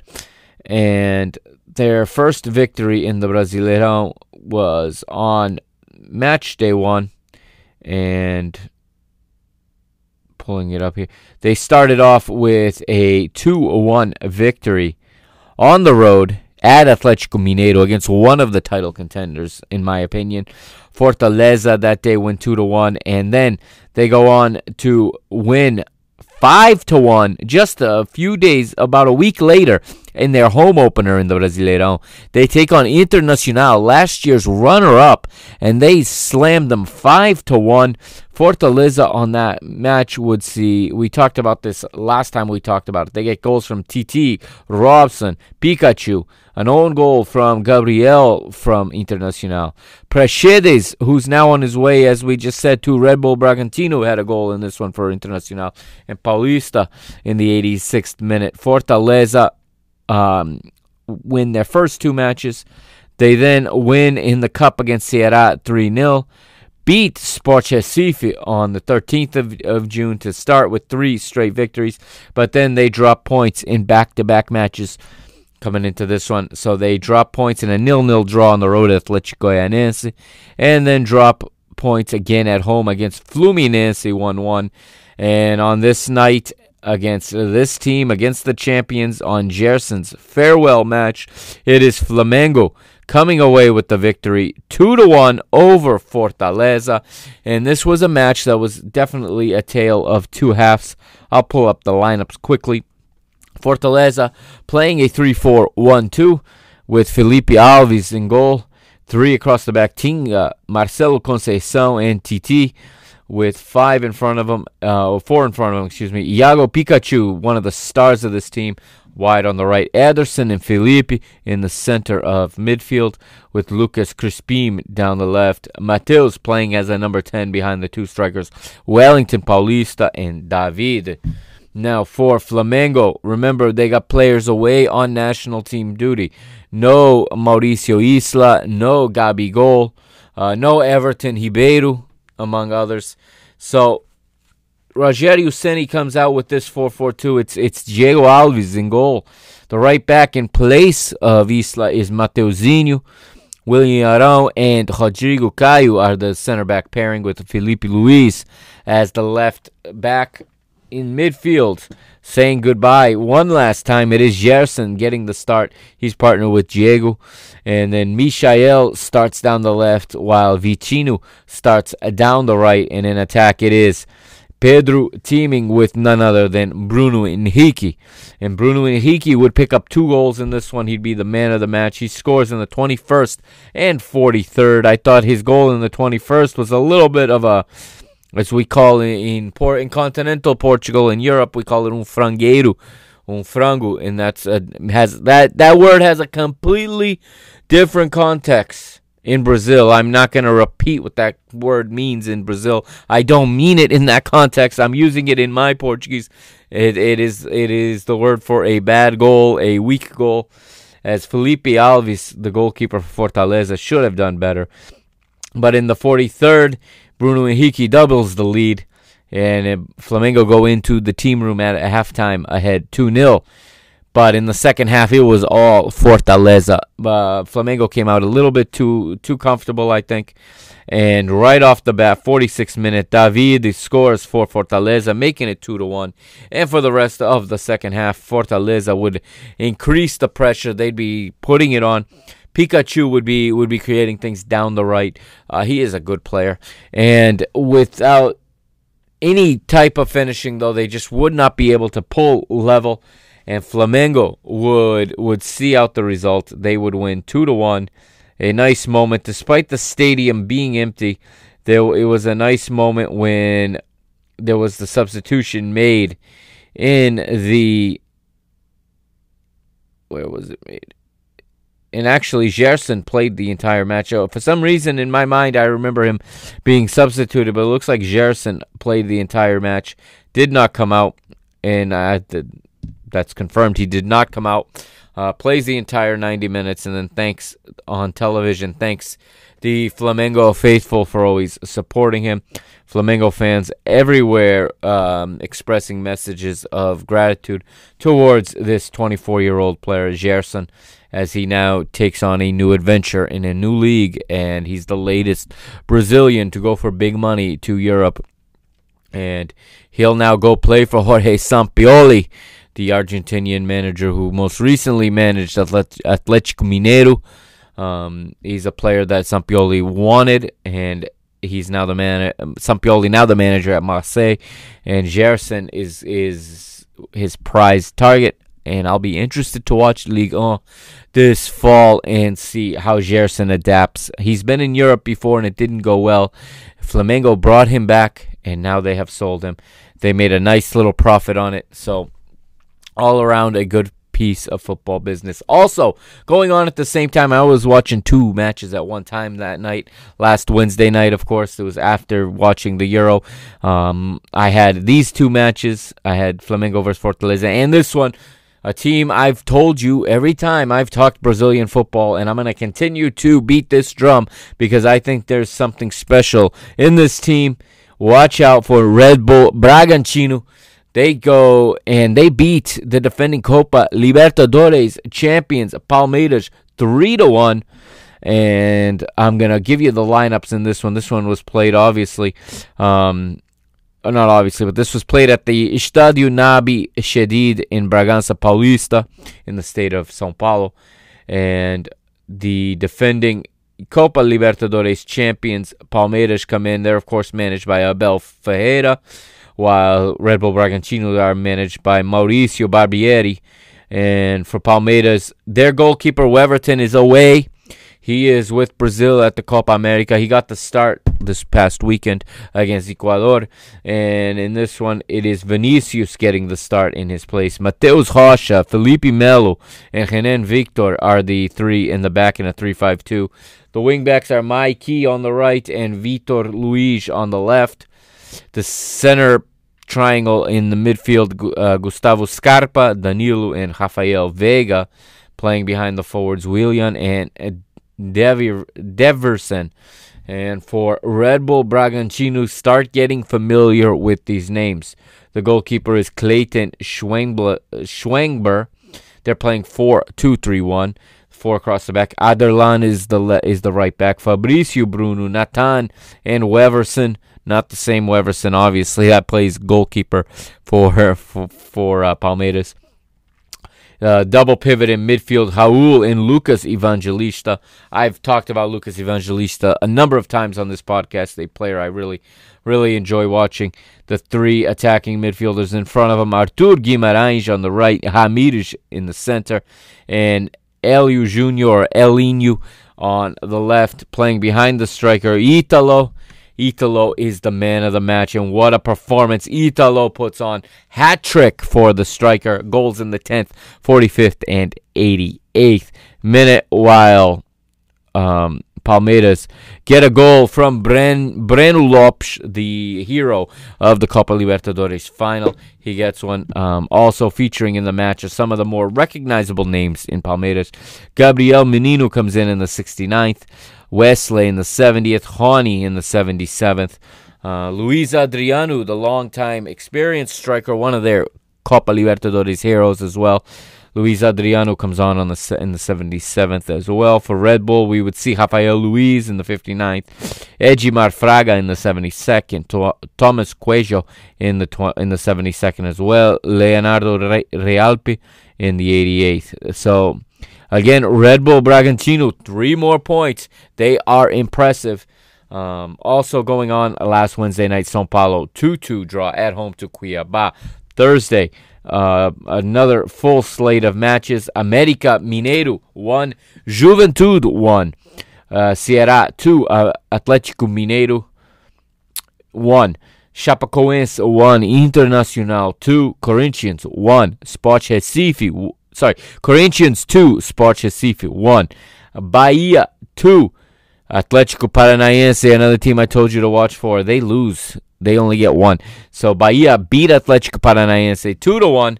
They beat the Hurricanes as they're known, and it is the first defeat for Antonio Oliveira Jr., the Portuguese manager of Atlético Paranaense. And then Grêmio Porto Alegre win 2 or I should say draw 2-2 with Santos. We move to Sunday now and this is round 7. Upset in the first match of the day. It is Juventude versus the champions Flamengo. That's right, Juventude versus Flamengo. This match played at the Estádio Alfredo Jaconi in Caxias do Sul in the state of Rio Grande do Sul. And the pr- recently promoted side Juventude get the victory. Their goal comes from Peixoto in the 26th minute. That's Mateus Peixoto. Flamengo unable to find the back of the net in this match.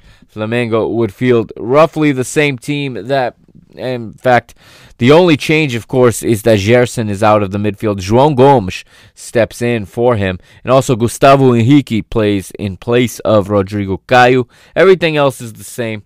But Flamengo unable to find the back of the net, unable to get an equalizer. And the champions lose for the first time this season. Also on Sunday, Fluminense 1, Corinthians 1, Atlético Paranaense 2, Chapecoense 2, Grêmio nil, Fortaleza nil. They started hot. They've dropped points now in four straight matches. That is Fortaleza. Palmeiras with a big victory, a big response after the loss to Bragantino. Palmeiras 3, Bahia 2.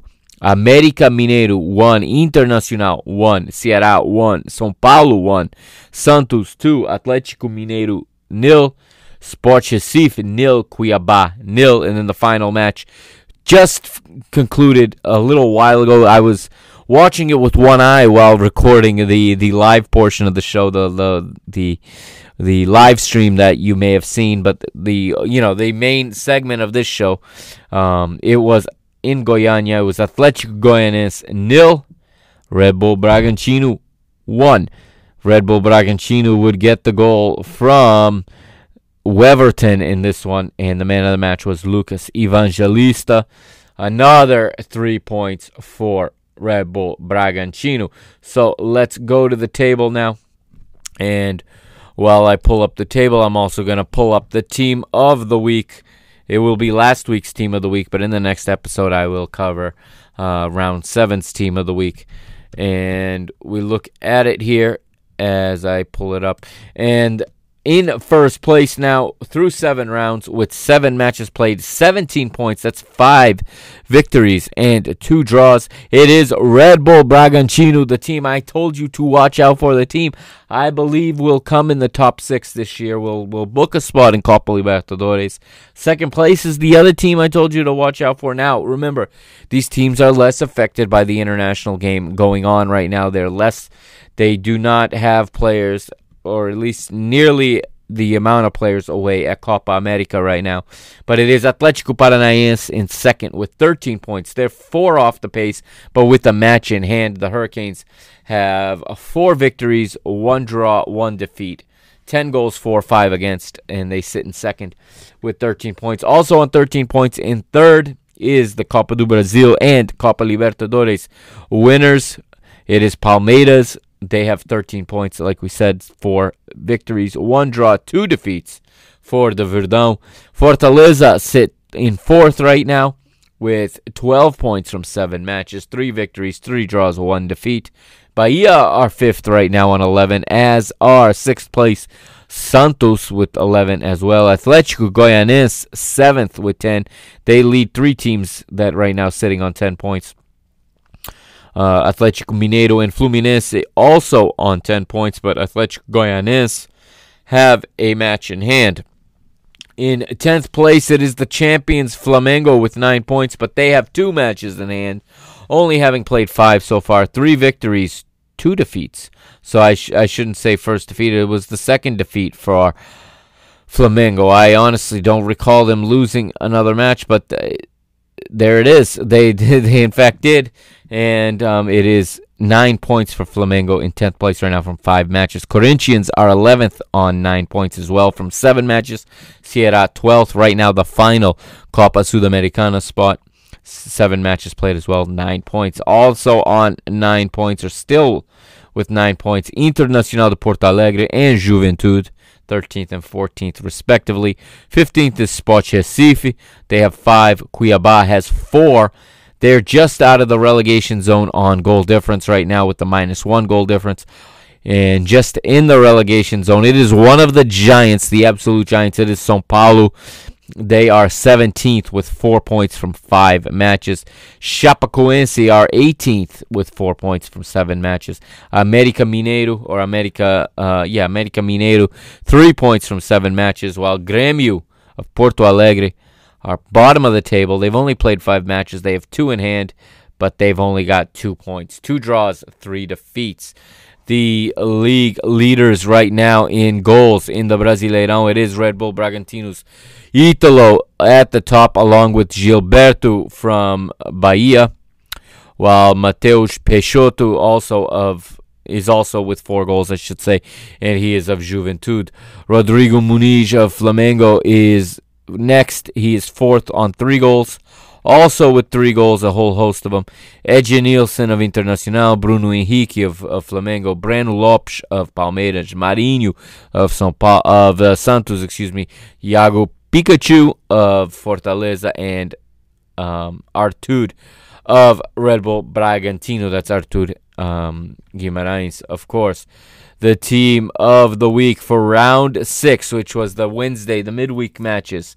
The goalkeeper is from Chapecoense. It is it is João Paulo. The back. So this week, the team of the week is is in a four-two-three-one. The right back is from um, America Mineiro. It is Eduardo, while the center back from uh, Athletic Goianiense Nathan is also in the team of the week. Next to Leo Paredes of Santos and Leo of, of Sao Paulo is the left back. In midfield, this double pivot of a midfield, Ravanelli from Chapecoense and Juninho, Juninho Valoura of America Mineiro. While in front of them, you have Rossi from Bahia.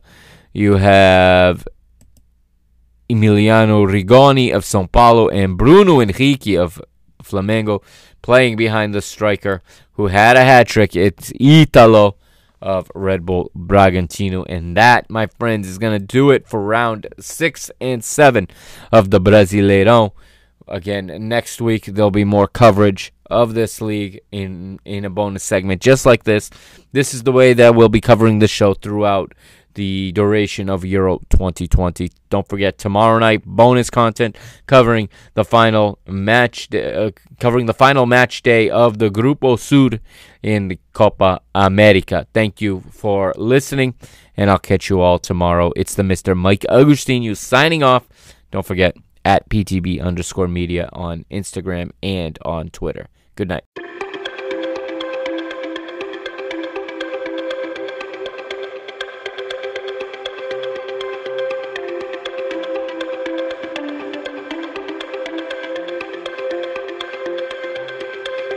We're a million volts in a pool of light.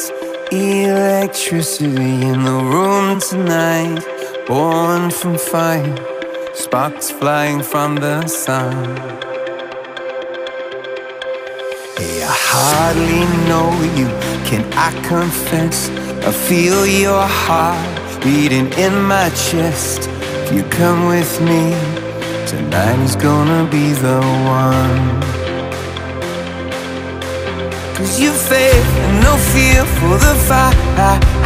You pull hope from defeat in the night. There's an image of you in my mind. Could be mad, but you might just be right.